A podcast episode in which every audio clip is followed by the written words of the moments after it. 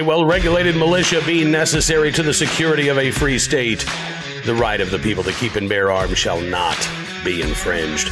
Welcome to another edition of Bearing Arms, Cam and Company. My name is Cam Edwards. Glad to be with you today before the uh, rain and the wind and the hail starts in uh, Central Virginia.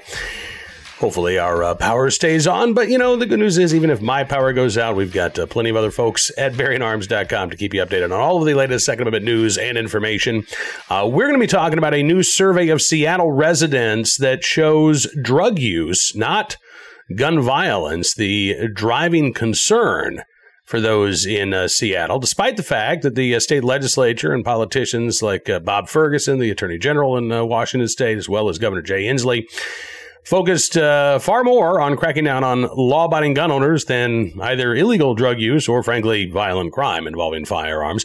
We'll get to that story in just a second. But before we do, you know, Biden's America is absolutely crushing us. You've got companies laying off tens of thousands of workers, one after the other. America's working two jobs just to get by. Inflation pushing hardworking families to the brink. Hell, just look at the price of lunch meat these days was at the store yesterday. I can tell you, it's uh, it's painful. And a digital dollar could be coming down the pipeline to completely destroy our way of life. The truth is, you need a plan. You know it, and I know it. And that's why you should call Goldco, so you can diversify your savings and investments with gold and silver before things get worse. They're a six time Inc. 5000 winner, 2022 Company of the Year with thousands of five star reviews, and they've helped people like you and me place over $1 billion in gold and silver. They're offering up to $10,000 in free silver while supplies last, and if you call them today, qualified callers will get a free Ronald Reagan half ounce silver coin. So don't wait. Call Goldco at 855 412 3806 today. That's 855 412 3806. So let's talk about this uh, survey of Seattle residents. I thought this was fascinating. Drug use, gun violence, top Seattle's public safety concerns. Polls find uh, this specifically a poll done by the uh, local paper uh, there in uh, Seattle. Um, this was from the Seattle Times survey of about 500 Seattle residents. And it really wasn't even close. I mean, you can take a look here at the numbers of the following four choices. Which is the biggest public safety concern in Seattle? 33% of all respondents said gun violence, compared to 48.4% of respondents who said drug use. 7% said car theft, 6% said shoplifting, another 5% undecided, uh, 0.4% refused to answer that question. So again, drug use by far the overriding concern for Seattle residents. As the Seattle Times notes, there's also a significant age split in how people answer the question. 58% of respondents 18 to 24 said drug use was their public safety, their top public safety concern, while 44% of respondents 65 and older picked that answer. Of the respondents who identified gun violence as a top safety concern, 36% were people 65 and older, compared with 15% of 18 to 24 year olds. I have a theory about this because uh, gun violence, quote unquote, uh, we are told disproportionately impacts younger Americans. So one would think that those younger Americans, in fact, we've been told younger Americans are more supportive of gun control than older generations. I, I don't buy it. I've seen surveys to the contrary. And this, again, is another indication that among young adults, uh, gun violence is not the overriding concern that the media makes it out to be. So, my theory is that this younger cohort, 18 to 24 year olds, that's the group that is probably less likely to tune in to the nightly news, to you know open up a, a, physical newspaper, even go online to the Seattle Times and other local news outlets to to get their news. You know, there's a mantra in the uh, news industry: if it bleeds, it leads. Right? And that can lead a false impression or leave a false impression on just how bad violent crime can be.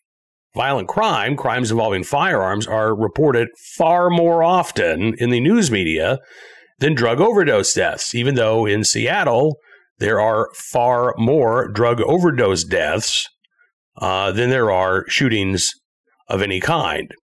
In fact, uh, according to uh, the uh, Axios Seattle news site, um, both fatal and non fatal shootings investigated in Seattle this year. Uh, a little bit less than 80, about 72 uh, uh, shootings, including 15 homicides in Seattle. In King County, which is Seattle and, you know, the surrounding suburbs, as of, let's see, this was um, May 15th, the King County Health Department had recorded 524 overdose deaths in the county. Yeah, just through May 15th. That is higher than the entire drug overdose death total in 2020 when the county saw 500 and overdose, uh, 508 overdose deaths. According to KOMO, King County on pace to exceed last year's record breaking total of 1,000 overdose deaths. Again, on pace for something around 1,100 overdose deaths. Now, again, these aren't overdoses where Narcan's administered, the person recovers, maybe goes on to overdose again, maybe uh, in rare circumstances gets treatment and gets help. No, these are fatalities. 15 homicides in Seattle through mid May. And again, 500 drug overdose deaths in Seattle and the surrounding King County during that same time period. So I got to say, I, I, think the residents of Seattle who said that uh, drug use is their primary concern, I think it's valid. I think it is a much bigger issue right now, frankly, than uh, quote unquote gun violence in Seattle. It just doesn't get nearly the media attention that quote unquote gun violence gets. What are the other uh, big concerns in Seattle? Um, and this comes not from this uh, survey from the Seattle Times, but from the city of Seattle's uh, public safety survey. One of the, uh, again, big concerns here uh, a lack of police staffing. According to the Seattle Times, more than 10,300 people who live or work in the city completed the survey. Of those, nearly 3,700 offered narrative comments, from which researchers identified 51 distinct themes. The survey report shows property crime, police capacity, and homelessness are the top three public safety concerns in the city. Property crime and police capacity, i.e., the number of officers available to respond to 911 calls, have consistently remained top safety concerns since the survey's inception. Now, again, this isn't something that the media brings up a lot in Seattle. Uh, not these days. Maybe in 2020, maybe you know during the uh, the CHOP era, uh, or, or the Chaz, the Capitol Hill Autonomous Zone, right? But since then, staffing hasn't really gotten any better in Seattle. The department is still uh, understaffed by hundreds of officers, and that still is a driving concern of residents even if it's not a driving concern of the media, and certainly not much of a concern for Seattle's politicians or the uh, Democrats in charge of the state government in Olympia. Now, again, what are they doing this year? Well, let's see. They passed a ban on so called assault weapons, right? That was the, the legislature's big ticket item. A gun that is rarely used in crime, is commonly owned by law abiding Americans all across the uh, state of Washington. That was basically their top legislative priority crackdown on legal gun owners. Meanwhile, illegal drugs are killing hundreds of Seattle residents. And again, the 500 overdose deaths recorded in King County between January 1st and May 15th of this year, that's one county. That's not the entire state of Washington. There are going to be, I would say at the end of the year, probably eight to 10 drug overdose deaths in the state of Washington for every homicide, gun related or not. That is a huge issue. And it's not just an issue that is limited or isolated to Washington state. Baltimore, Maryland, for example, you know, they've been having 300 plus homicides every year for the past eight years. They're actually on pace. Crime is down, believe it or not, in Baltimore, despite or maybe because of the shall issue laws that are in place now. Um, but the drug overdose death rate in Baltimore, when you had, you know, 330 homicides, you'd have 800, 900 drug overdose deaths. And again, one of those numbers got reported. The other one, I mean, it may have gotten reported, but it certainly didn't get covered in the media to the same extent that quote unquote gun violence does. So it is easy to get a false impression just relying on the media, uh, relying on your local news outlets. It's easy to get this false impression that, again, violent crime is uh, completely out of control. That uh, every time you set foot outside of your house because of the uh, weak gun laws across the nation, your life is in danger.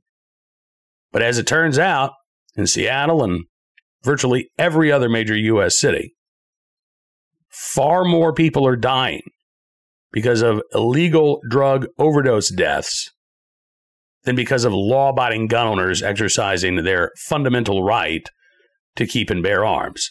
And yet again, what's the bigger issue for the Democrats around the country? You, me, and our right, our fundamental right to armed self defense. All right, let's turn our attention now to today's armed citizen story, our good deed of the day, and our recidivist report. We will uh, start there with a uh, case out of Chicago. Uh, CWB Chicago reporting on a four time burglar arrested for burglary just five days after getting out of prison. And yes, he did not serve the entirety of his sentence. Uh, Ruben Sandoval, according to CWB Chicago, got out of prison last Friday, June 16th, uh, after serving uh, half of a six year sentence for burglary. Five days after he was released from prison, he got trapped in a security gate while trying to burglarize a grocery store on the west side of Chicago. Chicago police freed him from the gate and then arrested him. Uh, Sandoval allegedly told the officers, Well, I haven't broken in yet. Uh, so he's been charged with attempted burglary and not burglary itself. According to uh, CBB Chicago, before landing his uh, current six year sentence for burglary, Sandoval received two three year sentences for burglary in 2019, received probation for burglary in 2015. He also picked up a 30 month sentence for escaping electronic monitoring in 2015.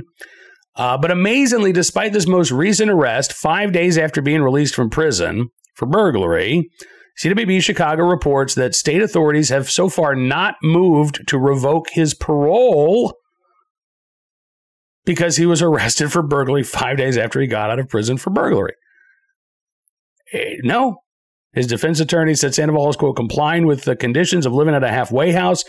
Judge Charles Beach set bail for Sandoval at just $5,000. He had to post 10% of that to get out of jail, so 500 bucks and he's out and about. And as far as the state of Illinois is concerned, no big deal, no reason to keep Ruben Sandoval behind bars, even though, uh, according to authorities, he has shown a proclivity towards uh, breaking and entering to places where he is not supposed to be. And again, in Illinois, well, guys like Sandoval get off with a slap on the wrist or less. You know, responsible gun owners who possess a uh, 20 round magazine that they lawfully purchased are, are told that they're now committing a crime, uh, as well as any owners of so called assault weapons who don't register those firearms with the state of Illinois by uh, January the 1st. Again, state of Illinois cracking down on legal gun owners while the uh, prolific offenders repeatedly escape consequence for their actions. Now, today's armed citizen story from Las Vegas, uh, Nevada and uh, Ranjit Singh covered this at Bearing Arms earlier today. The uh, mass shooter that was stopped by an armed citizen in Las Vegas with zero casualties. Again, a story that did not and will not get a lot of news attention because this mass shooting was stopped before anybody but the intended uh, killer uh, could harm anybody uh, or, or, could uh, shoot anybody. Um, this happened on Friday uh, at the uh, Turnberry Towers. Uh, and a, a, building employee apparently stopped this attack. A uh, gunman walked in, fired shots at the front desk on Friday. Man wearing a helmet, had a uh, rifle and other firearms, according to authorities, when he entered the towers on Friday afternoon. Um, one resident uh, told local media that the man fired shots in the area of the front desk, shattering glass. And they said it was an employee of the towers who stopped uh, the attack. The uh, shooter, taken to a, a, nearby hospital, listed in critical condition. Uh, Benjamin Teal is a resident of the apartment complex. He said that their valet attendant uh, may have saved his life by telling him to leave, and then moments later, several gunshots were heard. He said, uh, "My valet comes out waving his arms, saying there's a guy with a gun. Turn around and go the other way." So we go down to the basement, the first level where the valet parking is, and we heard about six to seven or eight gunshots. He said it was pretty distinguishable uh, to be a gunshot. Uh, Twitter user Brianna Diamond Uh, said it was a resident, unprovoked, never had issues with anyone here, just went to his car, grabbed a rifle, came back in, shot up the front lobby. Umberto, who works in receiving, is a hero. He shot the armed man and saved so many lives. Nobody was injured other than the shooter. And again, this is, I'd say this was pretty big news uh, at the local level. But really, no coverage of this Maybe we'll see a little bit today, but no coverage of this from the national media over the weekend. And I, I think that's indicative, again, of how defensive gun uses are, are typically covered or not covered in the media. You know, when a mass shooting like this is thwarted, it is a local news story at best. If this guy had carried out his attack without being stopped by an armed citizen, of course, that would have led the cable news networks that would have been front page news, not only in Las Vegas, Nevada, but all around the country. But when a guy like this is stopped by an armed citizen, the news media averts its gaze, doesn't want to pay attention to this story, doesn't want to cover the good guy with a gun who stopped a mass casualty event. Now, finally, today's uh, good deed of the day in the right place at the right time. Willing and able to do the right thing. A uh, teenager who helped rescue a couple who were uh, stuck in an overturned vehicle in Weld County, Colorado. Uh, they've had a lot of rain out in Colorado. I think the wettest June on record, at least dating back to the uh, 1880s. And over the weekend, a uh, teenager named uh, Logue was flying his drone and just, you know, having fun, looking at his feet, and he saw what he thought was a shadow originally. But then he said, I flew down there, there's a car in the ditch. And I'm like, in a hole? Like, what? So he flew the drone closer to this sinkhole and soon realized that there was an SUV uh, that was upside down uh, in the sinkhole and that there were people inside. Uh, Logue said they had six inches of room of an air pocket in there for them to breathe, but the rest was water. So Logue immediately called 911, uh, gave him the general area of the sinkhole. Ryan Nuanez, who is uh, Logue's neighbor as well as a firefighter in Denver, um, was at the 18 year old's home at the time that the drone came upon the sinkhole. Uh, he said this had the potential for the emergency to get worse because my concern was that water was going to infiltrate that hole and it was going to fill up. So emergency crews got out there from the Brighton Fire Department. They went to work removing the vehicle from the sinkhole. Uh, Nuanez said the rescue was a bit unorthodox, but it worked. He said the equipment that any firefighter uh, has had has to be augmented by heavy equipment to get into something like that. He said what we ended up doing was backing one of our pickup trucks up to the hole, throwing a chain on the pickup truck, and then some tow straps. The Brighton Fire Department pulled it forward, and then Brighton was able to pull them out. The uh, couple inside the Jeep finally rescued. Man who was driving wasn't wearing a seatbelt and was seriously injured. The uh, woman in the passenger seat was wearing a seatbelt. Thankfully, she was unharmed. Uh, and again, this 18 year old in the right place at the right time, willing and able to do the right thing, saving the life of these uh, two strangers, uh, Logue, which had a last name for him, but uh, Logue in Weld County, Colorado. We thank you for your very, very important and life saving good deed.